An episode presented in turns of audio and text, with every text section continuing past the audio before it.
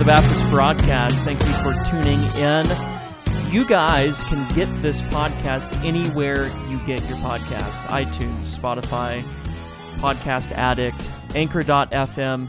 If you're watching here on YouTube, please, I would encourage you to click that subscribe button down below. You see the big red YouTube subscribe there in the corner. Please follow that prompt to subscribe to the channel down below and click the bell for continued notifications. Guys, I want to talk about legalism, antinomianism, the virtues of participating in the games, even. I want to do so by looking at Christian liberty and the rest of the soul, how the soul can rest through what we would today call entertainment, but what the ancients might refer to as pleasantries, or things which the soul might take pleasure in for the soul's own sake. So we lack a serious amount of understanding when it comes to virtue ethics today. As a result, we tend not to know how to categorize things like entertainment.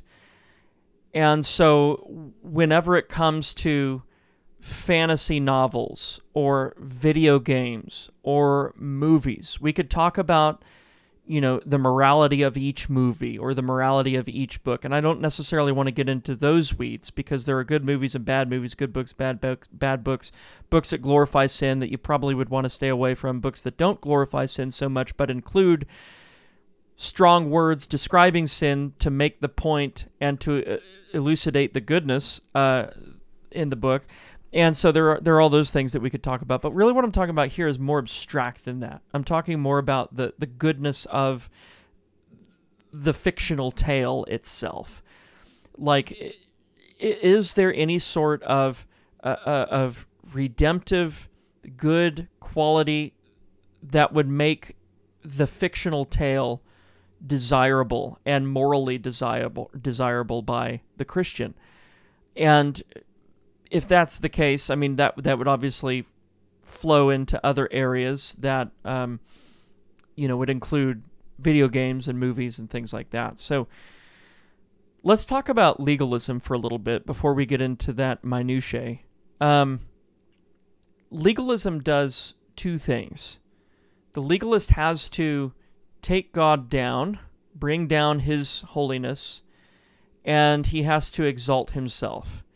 Now, how does he? Why does he need to do that? Well, first he needs to he needs to take God down and, and God's holiness down. He needs to bring it down in his own thinking. He needs to bring it down so that it will be more palatable to him and more accessible to him, right? So that he will find himself more uh, willing and able to accomplish what he perceives to be the law of God, right? And that's taking God down. That's that's that's bringing God's law and the holiness thereof down to a level that is palatable and accessible to us. So the legalist has to bring God down. At the same time, his he, he has a lofty opinion of himself, right? He he is someone who is able to keep the law of God to the extent God requires. And so he has to he has to exalt himself as well. Those are those are two things that the legalist has to do. And I, I would add that the antinomian has to do the very same thing. So legalists and antinomians share principles, two fundamental principles, and that is they both have to bring God down and they both have to exalt themselves.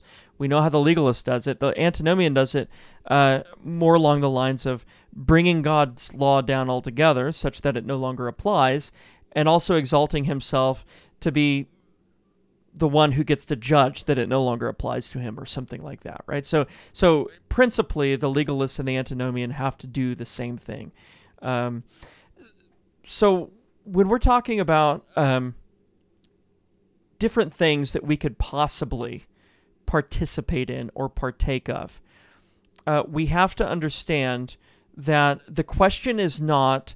Uh, it, it's not always as easy as saying, is that thing wrong or is this thing wrong? Um, because it's very possible and, in fact, likely that the thing itself that you are pursuing or desiring is not wrong, but that your habit behind pursuing that particular thing is what's wrong or what's right for that matter. Uh, and and so what we have to do is we actually have to we have to ask the question of the heart, and so it makes it very difficult actually to to forbid things things that are not forbidden by God's law because if they're not forbidden by God's law, then you actually have to penetrate the recesses of man's heart to see if he's approaching those lawful things in a right way. And a lot of times this happens with uh, alcohol. Alcohol tends to be the low hanging fruit, so I'll use it to illustrate the point. Um, partaking of alcohol is not itself is not it's it's a thing not forbidden by the word of God. There are those who would say, yeah, but given our sin nature and given the general tendency of men, it's not right to partake of alcohol because of the general tendency of men.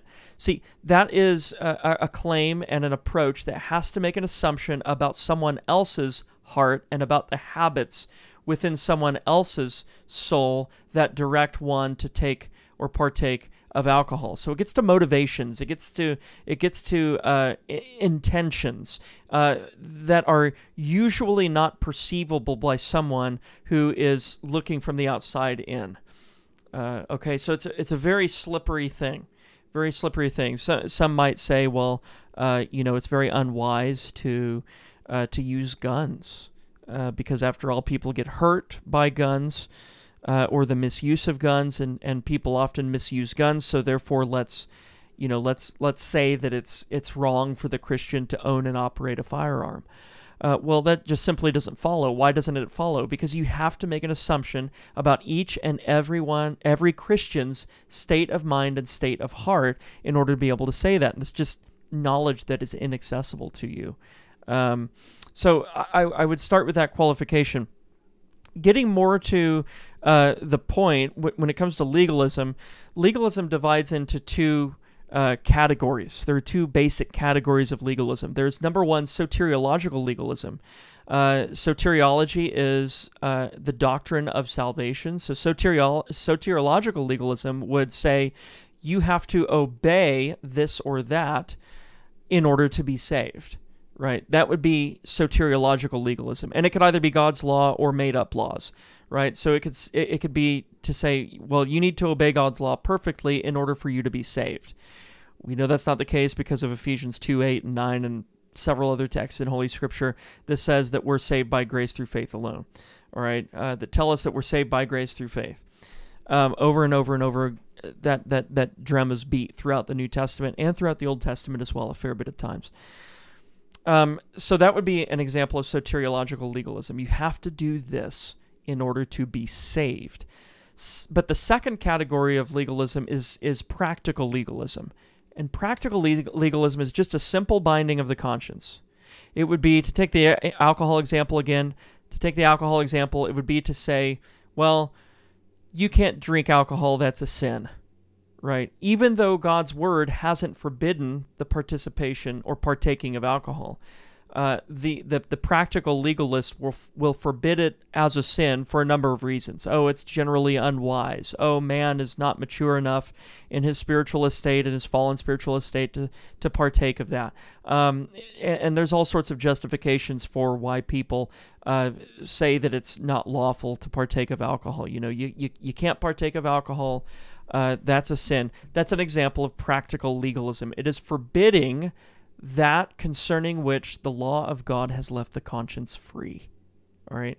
So, where let no man bind the conscience where God's law has left it free. That is a key rule. Uh, I'll just, um, to kind of bolster that point there, I will turn to the chapter 21 of the Second London Confession of Christian Liberty and Liberty of Conscience. Paragraph 2 of that chapter says God alone is Lord of the conscience and hath left it free from the doctrines and commandments of men, which are in anything contrary to his word or not contained in it. Right. Now, this happens a lot in social media where you get on social media and you are seeing all sorts of kind of these guru tips and tricks and instructions that tend to bind the conscience. And uh, if you're not careful, and if you're not discerning, you'll get on there and you'll you'll you'll make yourself a slave to those kinds of things, and you'll be trying to do what this guy says, and you'll try to be doing do do you'll try to do what this what this other guy says on Facebook, and and you'll try to fulfill what that other guy said on Twitter, and so on. If you're not careful, and that's just not where it's at. it's a very dangerous position to be in, very unhealthy place to be in. Um, so as we think about legalism, now that we've kind of established what legalism is, now let's let's talk about some specifics. Because we don't have a grasp on virtues, virtue ethics, the reality of particular reasons or intentions uh, according to which we approach something like what the ancients would call the games. We tend to take things generally and outlaw them. So we see sports, for example, and we see, you know, idolatry of sports in our culture, and we we see all the misuses of sports culture in our culture, and um, and we see how a lot of sports are, are played on the Lord's Day, and how uh, you know discouraging and and sinful that is to detract from the day the Lord has ordained for his people to gather and worship him. And so as a result, we our temptation is to take sports as a as a general item and say, well, Christians have no business really participating in that at all. Uh, that would be the temptation. Would that be the right strategy? No, it wouldn't be the right strategy. Why? Because the thing is not the problem, right? Sports is not the problem. Um, the manner in which man approaches the sports is the problem. Uh, the same is true when it comes to the games. Uh, the ancients would call it the games. And of course, by that, they would usually mean the Olympic Games or, or perhaps some recreational games that uh, friends could play with one another uh, it, within their own locale. Um, but they would say that there is, there, you know, older Christians would say that there's a virtuous way to approach the games. And it's, it's, it's the virtue of um, pleasantness uh, Thomas Aquinas calls it eutrapelia uh, or eutrapelia, pleasantness. Um, and that is the right disposition according to which we can approach the games.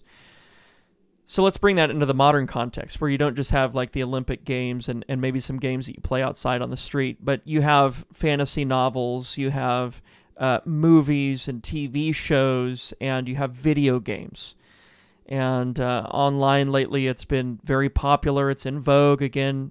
You know, the online, the Twitter gurus come out and they say, well, uh, and it's something every week, right? Um, uh, they say, well, you know, video games are, you know, are, you know, immature and sinful, and, and you should stay away from from them. Or or they put it more softly, you know, playing video games leads to this and that. Therefore, stay away from video games altogether.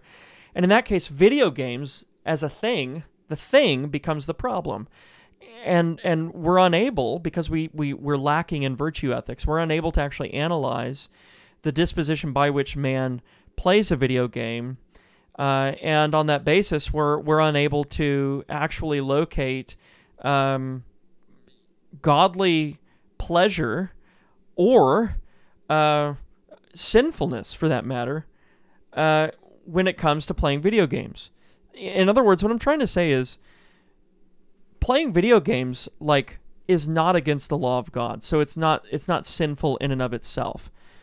What would be sinful is uh, an immodesty concerning the pleasure we take in video games, um, and, and, perhaps a uh, a kind of uh, disproportion in terms of the priorities we assign to something like a recreation, like video games.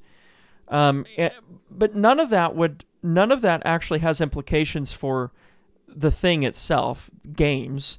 It has implications for the way in which man approaches them, the way in which man plays them.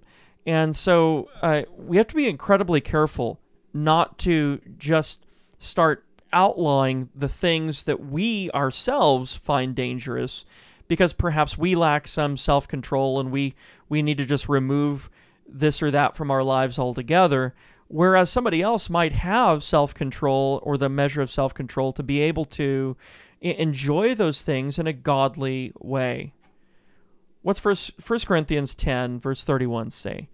And this is in the context of man's conscience and, and so on. Therefore, whether you eat or drink or whatever you do, do all to the glory of God.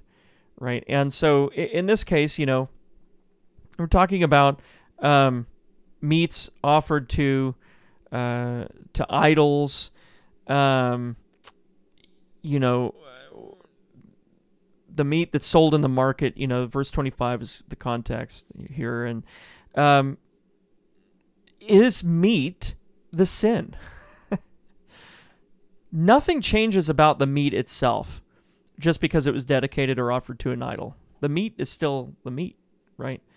Uh, and so if you if you ate the meat as if it was dedicated to an idol, right, then that would violate or taint your conscience, and therefore you shouldn't eat it. But if you ate the meat as you know a component of God's good creation, and and you ate it to the glory of God, well, then you're free to eat it. Eat the meat. Therefore, whether you eat or drink, or whatever you do, do all to the glory of God. And and you know, Paul describes his theology of Christian liberty a little bit more in Romans 14. Receive one who is weak in the faith, verse 1, but not to disputes over doubtful things. So don't take the things um, and and and make them doubtful and and and and and and hurl them into a, a, a kind of escapade of controversy. That's not helpful for anyone and, and that's what ends up happening when we start to say, well, is it is it moral to to play a video game? You know, is it is it moral to watch sports? Uh, in my mind, those shouldn't even be questions. If video games and sports aren't outlawed by God's word, if they're not outlawed by by God's law, then that's then those things then that's not even that shouldn't even come into the question.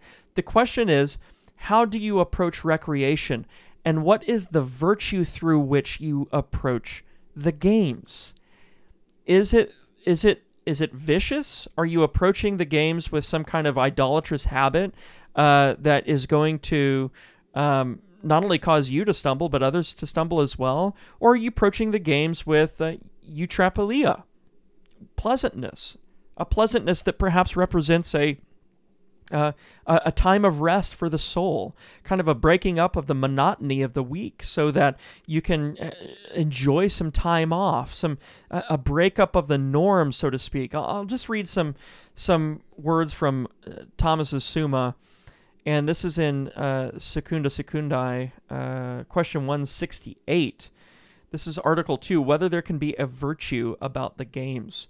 And of course, there's three objections. It says there can't be any virtue about the games, and I'm not going to read all the objections, but Thomas answers the objections. He says, on the contrary, Augustine says, I pray thee, spare thyself at times, for it becomes a wise man sometimes to relax the high pressure of his attention to work. That's the end of Augustine's quote. And then Thomas goes on and says, Now this relaxation of the mind from work consists in playful words or deeds Therefore, it becomes a wise and virtuous man to have recourse to such things at times. Moreover, the philosopher assigns to games the virtue of eutrapelia, which we may call pleasantness. And isn't that wonderful? I mean, so so think about this: playful words or deeds. you have to think that encompassed within playful words would be things like you know comedy or jokes. Uh, of course, not jokes that. Uh, you know, uh, not jokes that would would would be classified as crude or or or coarse or anything like that, but but jokes that result in laughter and enjoyment. Um, and then of course you have deeds. So these would be the games, like actually going and playing games or or participating in the games, watching the games.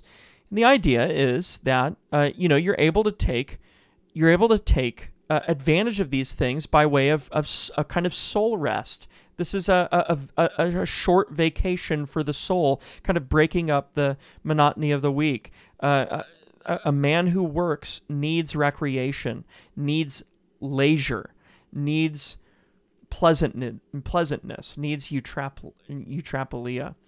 Um, and so uh, I would just say that when it comes to all of these doubtful things, which is what Paul would call them in Romans 14, not to really look for the thing itself, uh, whether or not it's lawful. Obviously, there are things things actions that are condemned by God's word that we need to pay very careful attention to.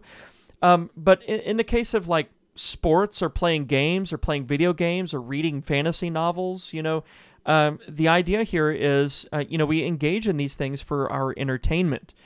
The question is, are we engaging in them in an immodest way, a way that would kind of usurp and and and uh, and destroy a properly ordered life, a properly ordered list of priorities, or are we engaging in them by way of eutrapelia or pleasantness, a, a kind of desire to uh, to take soul pleasure in these various things for the sake of the soul, just just as a respite, right? A, a rest from from everyday life. Anyway, hopefully that was helpful.